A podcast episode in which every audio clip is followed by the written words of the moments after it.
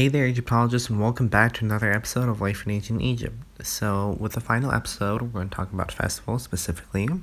So, most of the festivals that we know of from ancient Egypt are cultic rather than civil. There are probably plenty of civil celebrations, but our sources are mainly cultic or religious.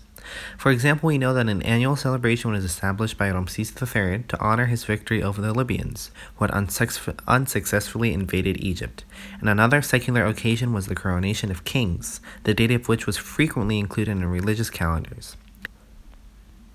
Most of the festivals took place were fixed were within the civil calendar. They either took place on a specific date or spread out through a number of days. Such festivals are typically called annual festivals by scholars. Although festivals were a very important part of the lives of ancient Egypt throughout the Upper and Lower Egypt, there are a few festivals that were known throughout the land, such as New Year's Day, Feast of Wagi, the Festival of Opet, and so on and so forth.